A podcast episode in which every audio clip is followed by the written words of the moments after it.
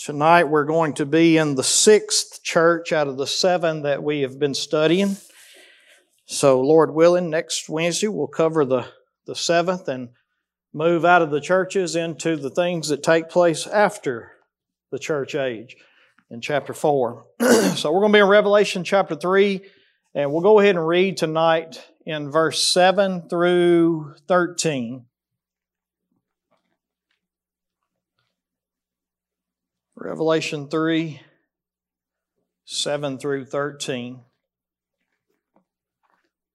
It says, And to the angel of the church in Philadelphia, write the words of the Holy One, the true One, who has the key of David, who opens and no one will shut, who shuts and no one opens.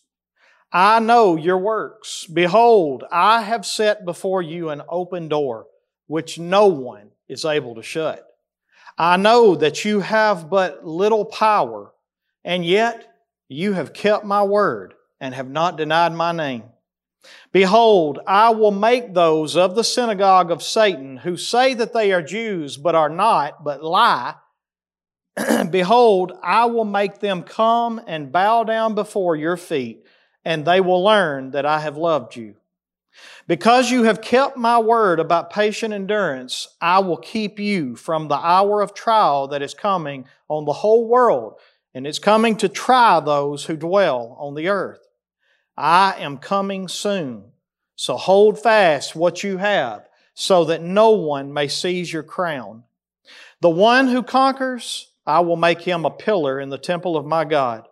Never shall he go out of it and I will write on him the name of my God and the name of the city of my God, the New Jerusalem, which comes down from God out of heaven, and my own new name. He who has an ear, let him hear what the Spirit says to the churches. All right, so as I said before, we're getting into the um, the sixth church that we're studying here, the church in the city of Philadelphia. Now, anybody know what Philadelphia means? Brotherly love. That's exactly right. This is the city of brotherly love.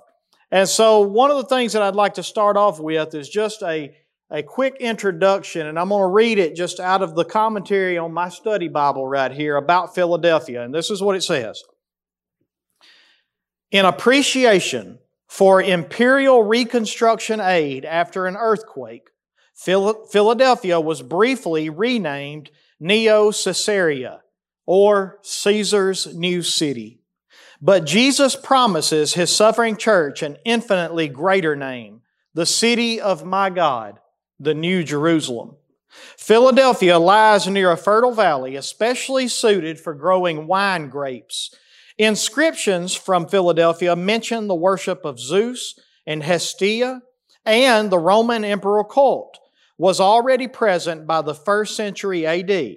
An inscription from a nearby town mentions a synagogue in that, in that town as well. Christians in Philadelphia later received a letter from the early church father Ignatius, and they suffered during the martyrdom of Polycarp. And so, here's some of the things that we learn from that. Philadelphia was another city that was very deep in um, emperor worship. They, the, the, the archeo- how do you say it? Archaeologists, as they say it, archaeologists that have uh, dug up the city today, they still find inscriptions that talk about um, the Roman emperor and their worship toward him. That's what the Roman imperial cult was. It was a a cult of people that worship the Roman emperor as a god. And if you remember from previous studies, what happened to people if they did not come and offer incense and make the statement out of their mouths? They had to confess, Caesar is Lord. They were, they were either shut out of the trade guilds and they couldn't work for a living, or they were brought before the games and they, if the people called for their heads, they, they were um, offered to lions and different beasts in the um, arenas. Um, they were burned at the stake. They were roasted in iron, in brass bulls. Uh, we talked about many different ways that they suffered and that history tells us about it. Another thing that we saw just there is that they, we also know that there was a synagogue in this place. And we know just from reading the book of Acts that the Jews were one of the major enemies to Christians, correct? Look at the life of the apostle Paul. Yes, the Romans were the ones that he was always in jail with and chained to, but the truth of the matter is, God put him there to protect him from who? The Jews. They were the ones that were seeking to kill him. They were the ones that were trying to accuse him of worshiping a God who is not a God that Rome had not approved of. And so they were the same way they did Jesus. When they came, the Jews brought Jesus before Pilate and they said, listen, he says there's another king besides Caesar. He says he's the king. And so again, there they go. They're trying to incite the Romans against Christians and Christ to begin with, and later on through every Christian after that. So here you have another city. They have persecution coming from Rome because they will not worship Caesar as God. They have persecution coming from Jews who are coming against them and trying to incite violence from the Romans against them. And so that's just a little bit of context of what you're dealing with. Another thing that's happening here is we'll, be able to read between the lines and see that the synagogue was the place that when, when Paul first came into every city, and Paul, uh, uh, Robert will know this answer, but when Paul came into every city throughout the book of Acts, where was the first place he went to? To the synagogue. And he always went to the synagogue, and when it was time for them, they would ask the question, does any of the men here have a word that they would like to speak? A word of encouragement, a word of inspiration from the scriptures? Paul at that time would stand up and he'd start preaching Christ from the scriptures. Well, in, in this context, if the Jews decided to kick somebody out of the scripture, it was like them saying, you are no longer part of the promises of God. You are no longer adopted by God. You are no longer under the promises of God. Uh, you are cast out. Y'all remember the story, um, John chapter 8, I believe it is, where Jesus comes and he heals a blind man. Y'all remember that? And the blind man, they start questioning him, who healed you? Who healed you? And he said, well, I don't really know who he was, but one thing I know, I was blind and now I see. And ultimately, because he believed in Jesus, what did they do to him? They kicked him out of the synagogue, all right? And then Jesus comes in and he tells them a story. He says, I am the door. I'm the good shepherd. I am the one that Either somebody comes into the fold of God or they're not welcome into the fold of God. And ultimately, what Jesus told these Jewish Pharisees was just because you kick somebody out of the synagogue does not mean that they are not part of the fold of God. I am the door. I am the good shepherd. And that was the whole point of that. Go back and read it for yourself. When you read John chapter 8 and go into John chapter 10, that whole section right there is about the, the Pharisees kicking a man out of the synagogue and saying, you're no longer part of the people of God. And so this is what they're dealing with in this context here. So in Roman, in Revelation chapter 3, verse 7, he says, This is to the angel of the church in Philadelphia. And as we have studied in other churches, that angel possibly could mean a literal angel that is, that God has put over this church. I believe in a, um, more likely a more likely interpretation would be that he's talking about to the messenger of that church and whoever it may be. Maybe it's the pastor of that church. Maybe it's somebody who's delivering this letter to this church in Philadelphia. But it is whoever is going to take this letter to this church is what I believe is correct. And here's what he says, the introduction first. These are the words of the Holy One. Now, this is where a good word study would come in. And this is where, if you had a Strong's Concordance or if you have an app like I've mentioned many times, Bible Hub is a good app that you can click on this verse. You can go up and click on Strong's or STG, I think is the initial for it. And you can click on that and it will actually pull up the original Greek words.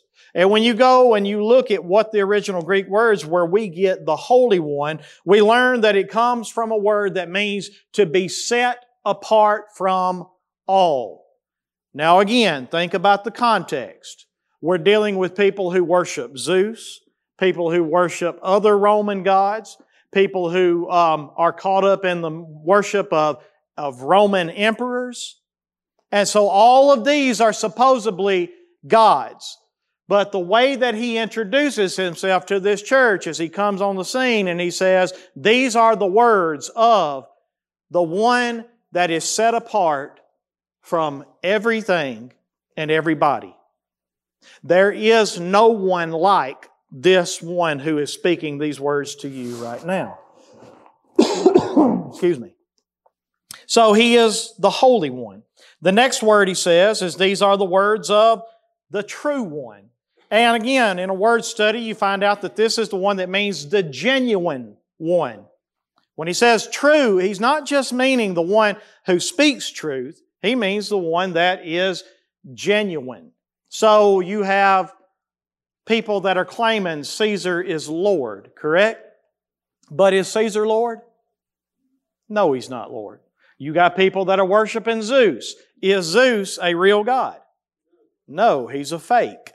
And so, what I believe you're seeing here is an introduction to these people that just reminds them I'm the one that is set apart from everybody else, and I am the one that is genuine when it comes to God. So, you grab me a water. Thank you. Excuse me. All right. And then next, he says that he is also the one who has the key of David.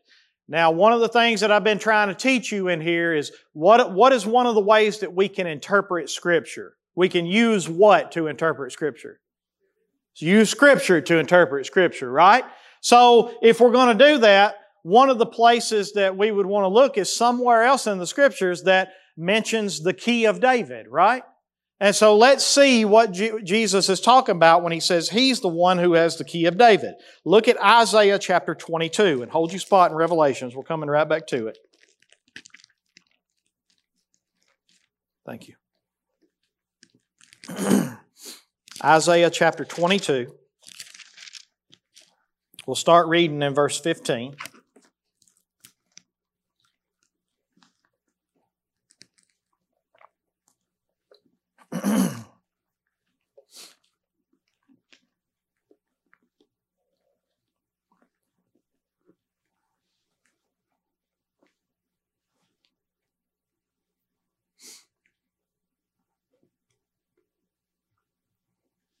All right, here's what it says Thus says the Lord God of hosts Come and go to this steward, to Shebna, who is over the household, and say to him, What have you to do here? And whom have you here that you have cut out here a tomb for yourself? You who cut out a tomb on the height and carve a dwelling for yourself in the rock.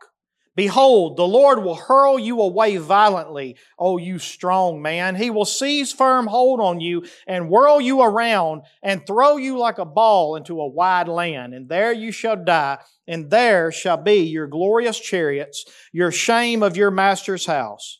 I will thrust you from your office, and you will be pulled down from your station. In that day I will call my servant Eliakim, the son of Hilkiah, and I will clothe him with your robe, and will bind your sash on him, and will commit your authority to his hand. And he shall be a father to the inhabitants of Jerusalem and to the house of Judah. And I will place on his shoulder the key of the house of David. He shall open, and none shall shut. He shall shut, and none shall open and I will fasten him like a peg in a secure place, and he will become a throne of honor to his father's house, and they will hang on him the honor, the whole honor of his father's house, the offspring and issue, every small vessel, from the cups to the flagons. And that day, declares the Lord of hosts, the peg that was fastened in a secure place will give way, and it will be cut down, and it will fall and the load that was on it will be cut off, for the Lord has spoken. Now, Let me just explain to you what's going on. Shebna is David's, um, he's David's main man. He is the man that has been given the authority to access to David, and he has the authority to all of the royal treasury. He is the one that has the key. No one gets into the king or into the king's treasury except for the one that holds the key of the house of David. Shebna is the man. Shebna has now taken on it in his own heart to hew out a, a tomb in the tomb of the kings because of the authority that he has had from David. And now he has took it on himself to put himself in a position that when he dies, he belongs in a king's throne. God comes on the scene, sees the pride in his heart because what did Satan do? The exact same thing, right? Because of his beauty, because of his authority in him, he lifted up in his heart and said, I'll set my throne above the throne of the Most High. So here we have the spirit of Satan in Shebna. God comes along through the prophet Isaiah and says, Hey, buddy, God's going to get rid of you because of the pride in your heart. And He's going to take the key of the house of David and He's going to put it on somebody else. Now, ultimately, this is a prophecy that points to who? Jesus, correct? And so what we have here is a prophecy that says the key to access to the King of Kings, to David, the seed of David, which is Jesus.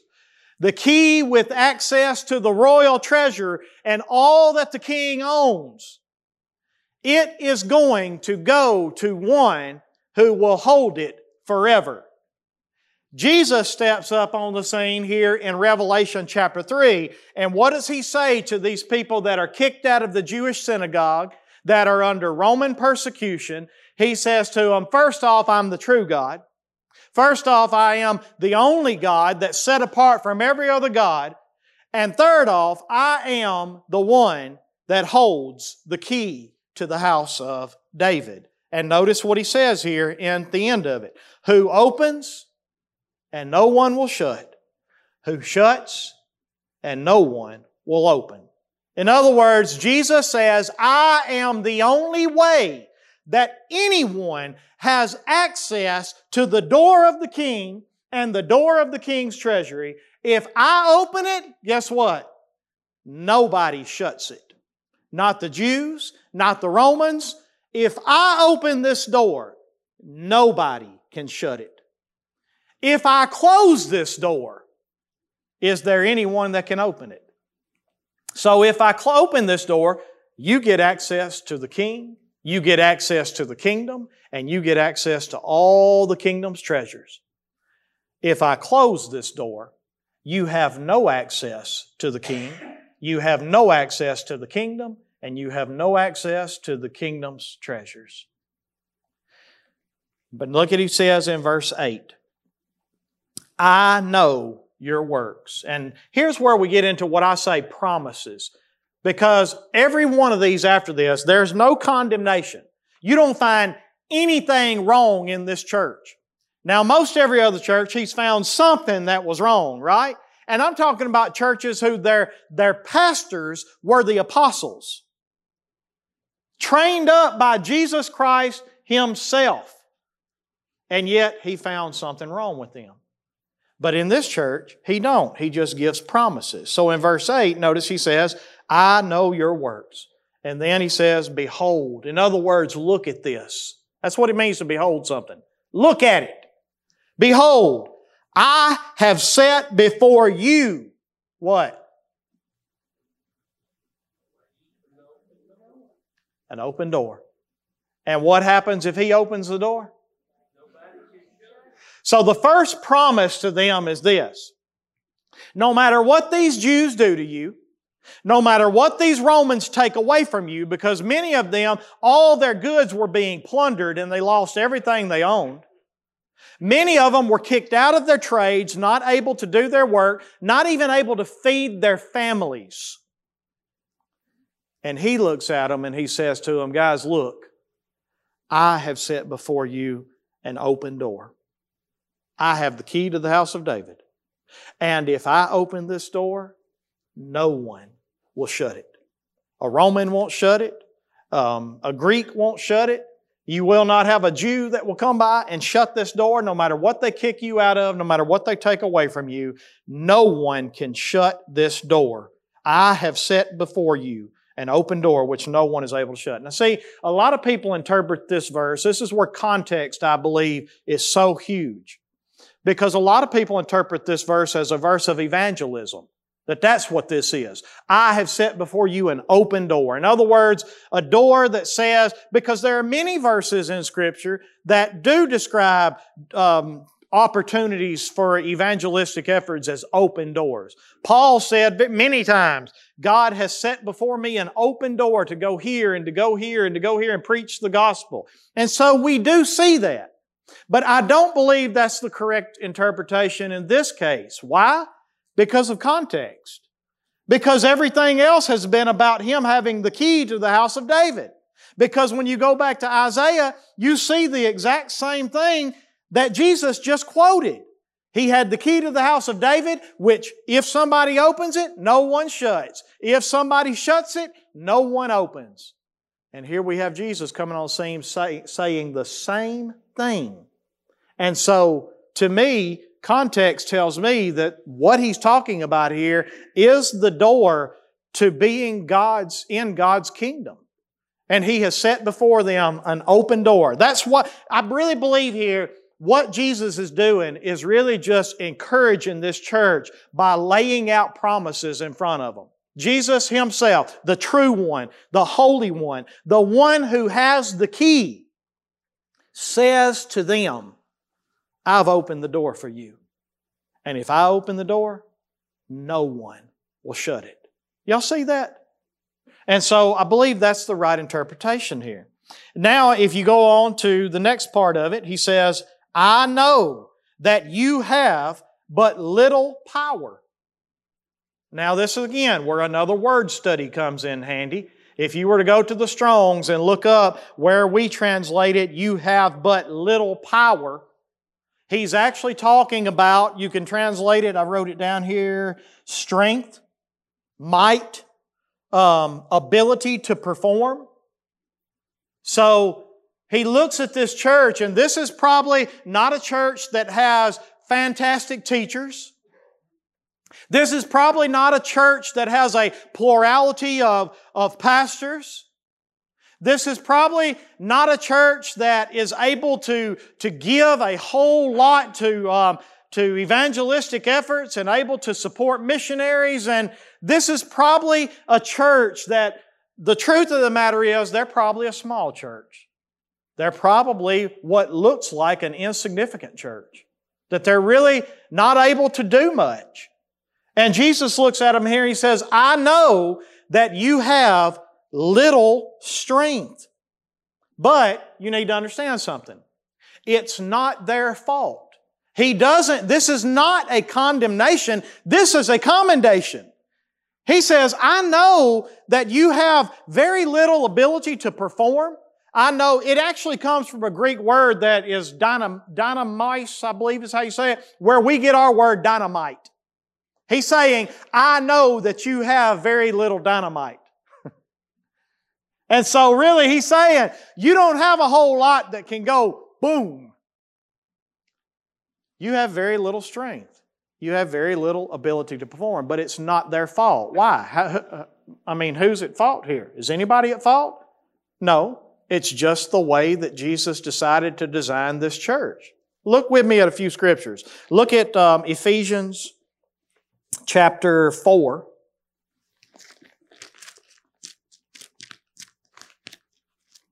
We spent a lot of time in Ephesians over the last few months.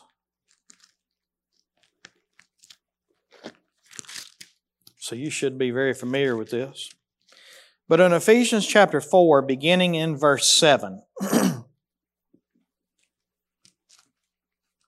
notice what he says right here. Now, he's been talking about the church and how the church is one, one body, one Lord, one baptism, one faith.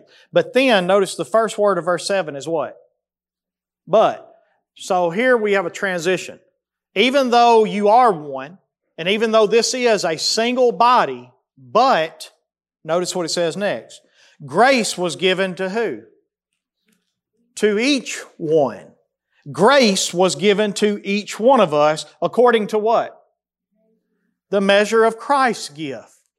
So, I'm not the one who decided how, how good a preacher or teacher I would be. I'm not. You're not the one that decided how, how good a servant you would be or, or how good a, um, a teacher you would be or, or whatever the case may be. It was according to the measure of Christ's gift. He gave grace to each individual one. And then notice in verse 8, therefore it says, and he quotes the Psalms, the scriptures here, when he ascended on high, he led a host of captives and he gave gifts to men. So when he ascended on high, he led a host of captives that he had led them into freedom because we were bondage to sin, captive to the slavery of sin. And in that same time, he gave gifts to those men. And each one is given a gift according to the measure of Christ's gift. And now skip down to verse 11 with me. And here are some of the gifts he gave the apostles, the prophets, the evangelists, the shepherds, the teachers to equip the saints for the work of the ministry, for the building up the body of Christ, so on and so on. Y'all know the rest of it. Here's the point. Each church doesn't get to decide whether or not they had an apostle for a pastor, or whether they had evangelists that went out from them, or whether they had shepherds that, that um, were of Timothy and Paul's status. They didn't get to decide that. Christ is the one that determines who gets what gift. Now go with me to 1 Corinthians chapter 12. Look at another example. So again, they have little strength, but is it their fault? No, it's not their fault. It's just the way that God and Christ has decided that this church is going to be gifted. Now, notice in um, 1 Corinthians 12, beginning in verse um, 4. now, there are varieties of gifts, but the same Spirit. There are varieties of service, but the same Lord. There are varieties of activities, but it is the same God who empowers them all and everyone. To each is given the manifestation of the Spirit for the common good. For to one is given through the Spirit the utterance of wisdom, and to another the utterance of knowledge according to the same Spirit, to another faith by the same Spirit, to another gifts of healing by the one Spirit, to another the working of miracles, to another prophecy, to another the ability to distinguish between spirits, to another various kinds of tongues, to another the interpretation of those tongues. All these are empowered by one and the same Spirit. And notice what he says next. Who apportions to each one individually how? As he wills. So, who determines what kind of gifts and what manifestation of those gifts is in each individual church? Christ does through the Holy Spirit. It's not Philadelphia's fault that they have but little strength. Christ is not condemning them here because, because they're a, a smaller church and they don't have probably great teachers. And I say probably because I don't know if that's exactly what's meant here. But we know that the other churches, he commended them for their doctrine and for their teaching and for their uh, fighting against false doctrine, right? We don't see any of that here. Instead, we just see commendation. He says, Hey, I know that you guys have little strength. But notice what he says next. And yet, I love those next two words. You have little strength, and yet you have kept my word. You don't have a lot of great teachers. You don't have a lot of great preachers. you don't have a lot of um, gifted people, probably, as the way we would see gifted people. But you still keep my word. And you've not denied my name. You stay faithful. You keep pressing on toward the mark, toward the goal. But I know you have little strength to be able to do this, little power. Yet you have kept my word and have not denied my name. Now, what can anybody remember what the uh, parable of the talents? What, what was the what was the somebody give me a quick overview of the parable of the talents?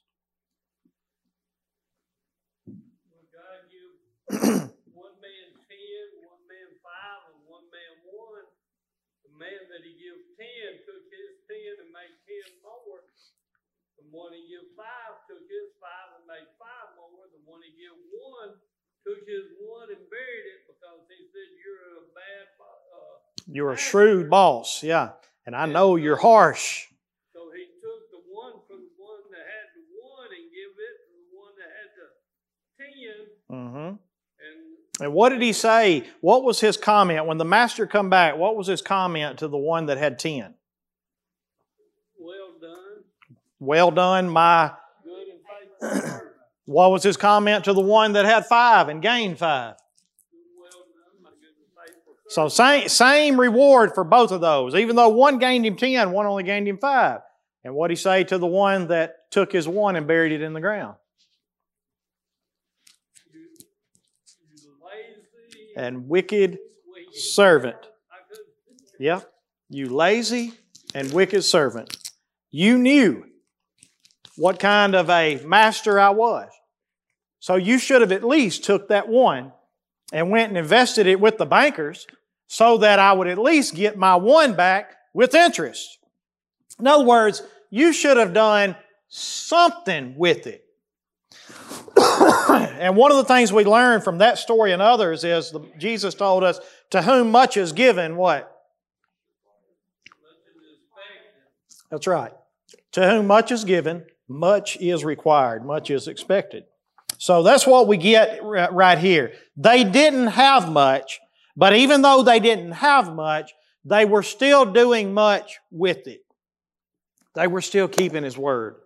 They were still um, they were still going out and, and, and loving people, loving the Lord Jesus. They were faithful to Christ, even though they had little strength, even though they had little power, as he says right here.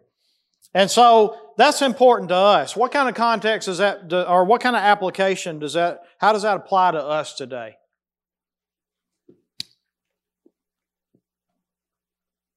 What, what should we do with that?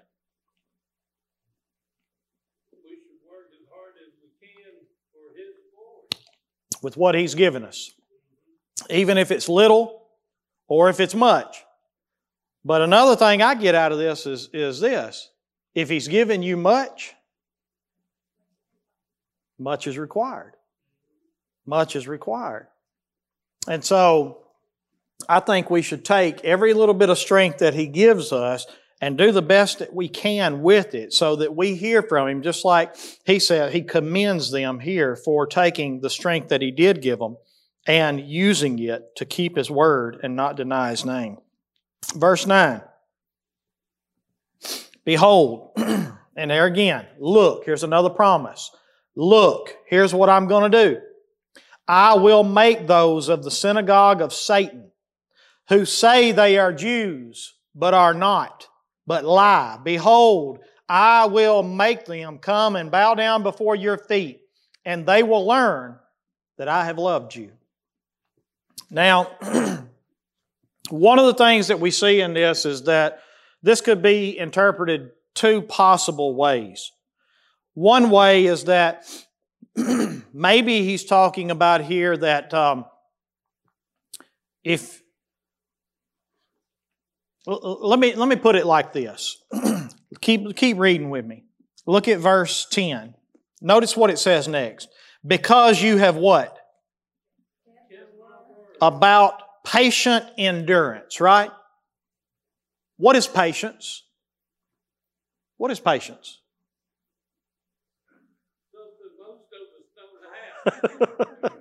Right? But what is it? When you need to be patient, why do you need to be patient? What's happening?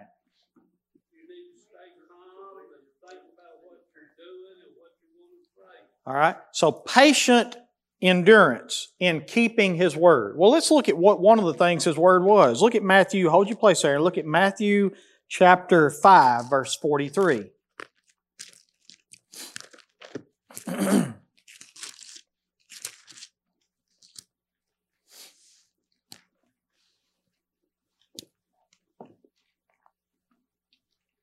This is tough. This is tough, but this is what I believe that they were doing. All right? Because remember, they're being attacked from Romans, they're being attacked from Jews, they're being attacked from every angle. But notice what it says in Matthew 5, verse 43. You have heard that it was said, You shall love your neighbor and hate your enemy. But I say to you, love your enemies and pray for those who persecute you. Why? Why, Lord Jesus? Well, what's those next two words in verse 45? Well, here's why. So that you may be sons of your Father in heaven. Huh? That don't make sense, does it? Well, what's the first word in the next part? So here's why it makes you sons of your Father in heaven when you love your enemies and pray for those who persecute you. For he makes his sun rise on the evil and on the good. Right now, is it only the godly that get the sunshine? Is it only the godly that get the blessings in life? Is it only the, the godly that get the grace of God? No. He makes his sun rise on the good and on the evil. And he sends rain on the just and on the unjust. We all get, there's a common grace of God that all of mankind get, even Hitler's. Even Hitler got grace.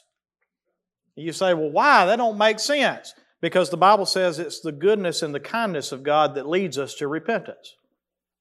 It's the wrath of God in this world that opens our eyes to see that something's wrong. And it's the goodness and the kindness of God that we look at and say, even though we're sinners, He still does this. And we have both in this world. And so, God, in this time, in this world, now, is there coming a day when He's going to keep giving grace to His enemies? No. That will one day come to an end. But right now, what does He do?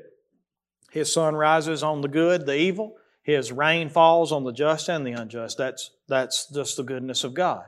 All right? And then look at verse 46. For if you love those who love you only, what reward do you have? Do not even the tax collectors do the same? And if you greet only your brothers, what more are you doing than others? Do not even the Gentiles do the same? You therefore must be perfect as your heavenly Father is perfect. In this context, what does it mean to be perfect like God is perfect? Does it mean to be sinless? Is that what he's saying? In this context, what did he mean? He means let your sun rise on the good and the evil. Let your rain fall on the just and the unjust, because that's what God does. And so, love your enemies. Now, if they're faithfully and patiently enduring in keeping His Word, guess what? They're doing this. This is tough because how many of us are, are even a little bit good at this? We're not. Not at all. But that's why it's important that we understand that we are trying to be like our Heavenly Father. The truth of the matter is, this is not our way. My way is to love my neighbor and hate my enemy. That's my way. God's way, on the other hand, is a way of mercy and grace right now. And He says, you love your enemy and you pray for those who persecute you. And that's what this church in Philadelphia is doing. They are patiently enduring and keeping His word. So he tells them in verse 9, back up again in Revelation 3, Behold, I will make those of the synagogue of Satan who say that they are Jews and are not, but lie. Behold, I will make them come and bow down before your feet, and they will learn that I have loved you. Here's what he's saying to them Don't quit. Keep trusting me. Don't take vengeance out for yourself. Keep turning the other cheek. Keep praying for them. Keep loving them. Keep showing goodness to them. And I believe one of the things he's saying could be that the way he's going to make them bow at his feet is that they're going to see and they're literally going to learn that they are the children of God. And it will lead some of these Jews to be converted and they will come and bow at their feet to learn from them. Now, that's one uh, interpretation of it. Another interpretation could be that one day every knee is going to bow. In other words, it's not going to be like this forever. You're not going to have to, to just bow down and, and take on the persecution of this world forever. There is coming a day when the Lord is going to quit being gracious to the enemies of the cross. And instead, judgment is going to take place. And on that day, every knee shall what? and profess and or confess that Jesus is Lord. And guess who gets to reign with him? We do. And if you and I are reigning with him and every knee bows to him, who else does every knee bow to? You're exactly right. And so I'm not, I'm not positive which way this promise goes, but guess what? I'll take it either way. I'll take it either way because it's still a good promise. But I think when I looked at this and I asked myself the question, what application can I take from this? My question I ask myself is, am I patiently enduring to keep His Word? Because the truth of the matter is, I fall so short in areas like that. I won't even hardly suffer an offense from one of you. Right? How many people we know just quit church that fast because somebody hurt their feelings. But yet we think we could be like the church of Philadelphia and endure Roman persecution and endure um, Jewish persecution and pray for them and love them.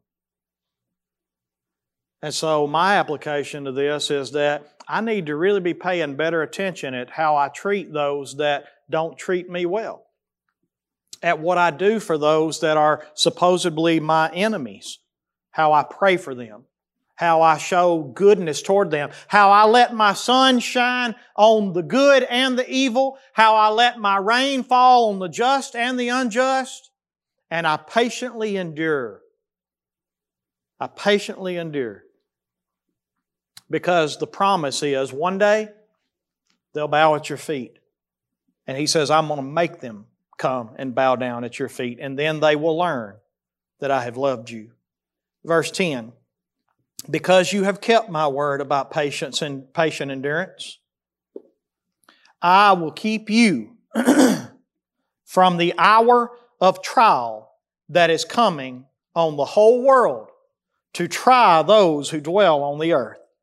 And so here's what he says Because you have kept my word about patient endurance, I'm promising you that I'm going to keep you from the hour of trial. That simply means a period of time. It don't mean a literal hour, but a period of time that a trial is coming and it's coming to try all of those who dwell. What does it mean to try? Huh?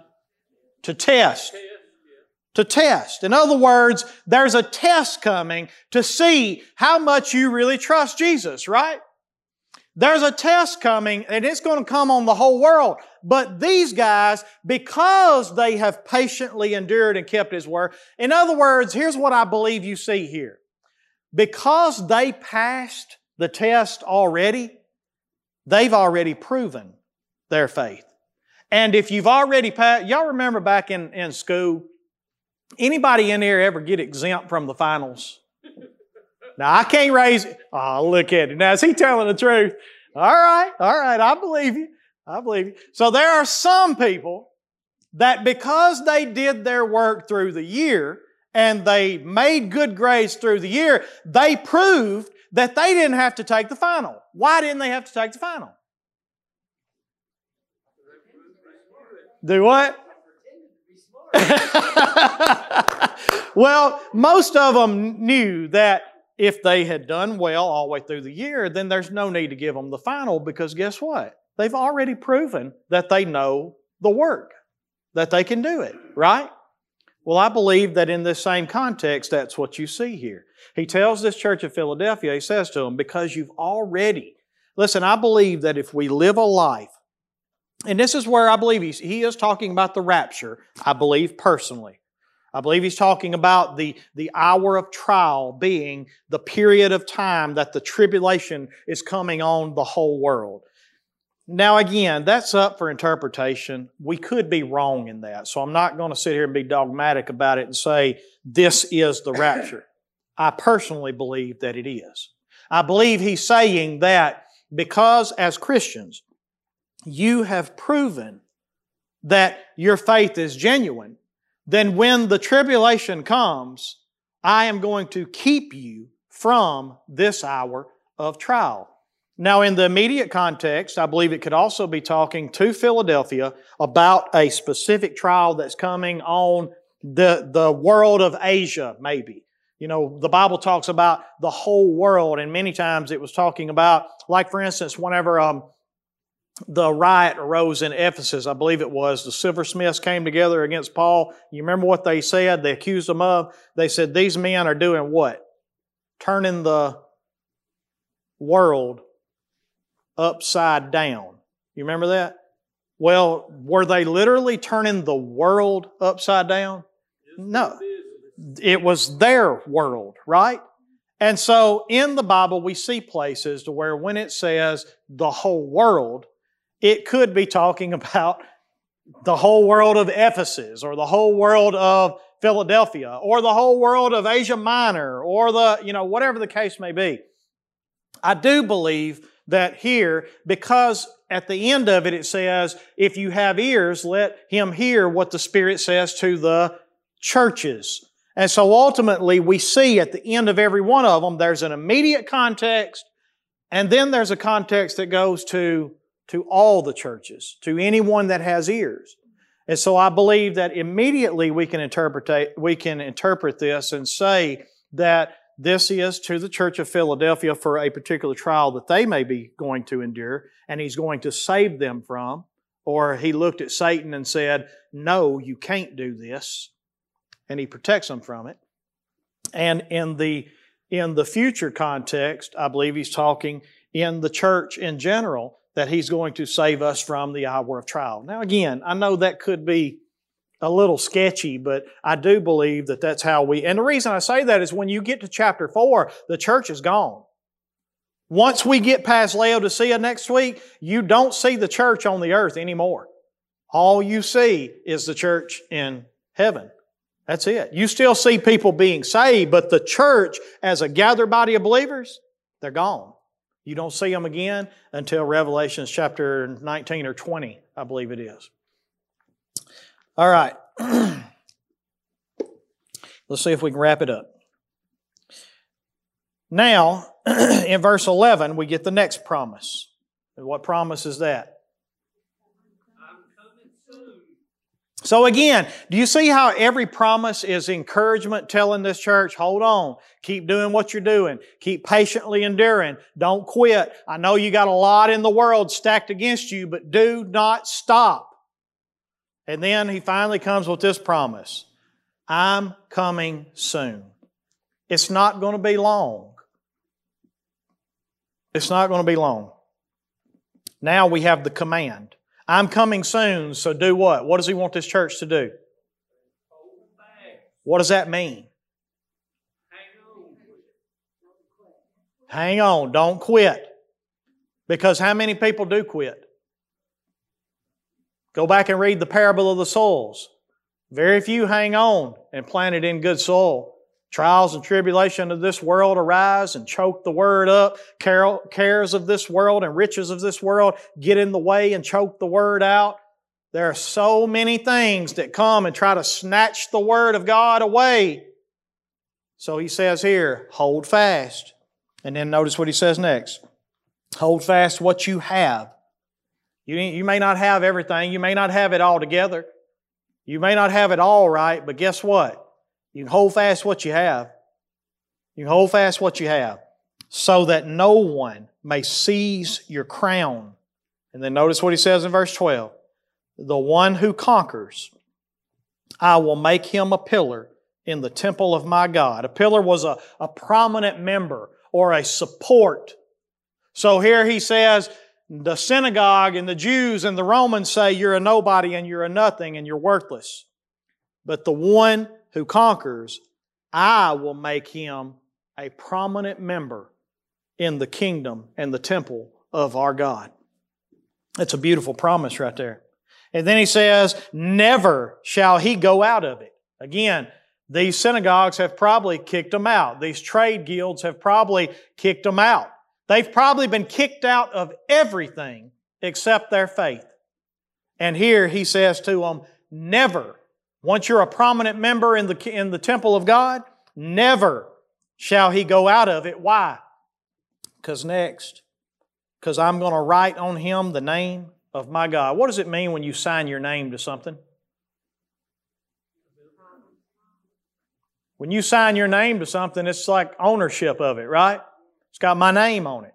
When I signed the title to my car, what does that do? says I own it. Sign the deed to my house. I own it. Sign the deed to my land. That's mine. And here, he just says simply, You're not going to go out of this because I'm going to write on him the name of my God. I'm going to write on him the name of the city of my God. I am going to write on him the name of the New Jerusalem, which comes down from my God out of heaven and I'm going to write on him my own new name. In other words, you got so many names written on you that declare who you belong to and where you belong. Nobody will ever be able to look at you and say, you don't belong here.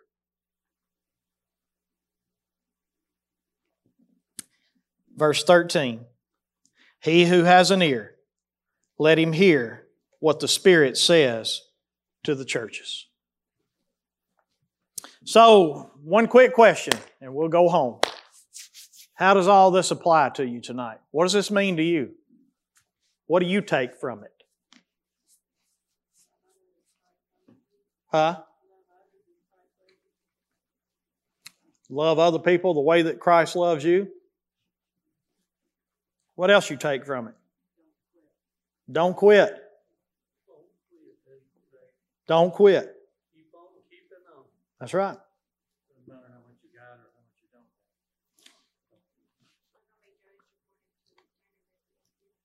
Mm-hmm. So even if you have little or you have much, take what He's given you and do the best you can with it. Patiently endure. Hold on to what you have.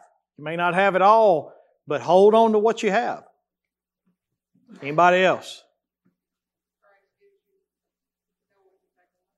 What Christ gives you, no one can take away. If He opens that door for you, nobody can shut it.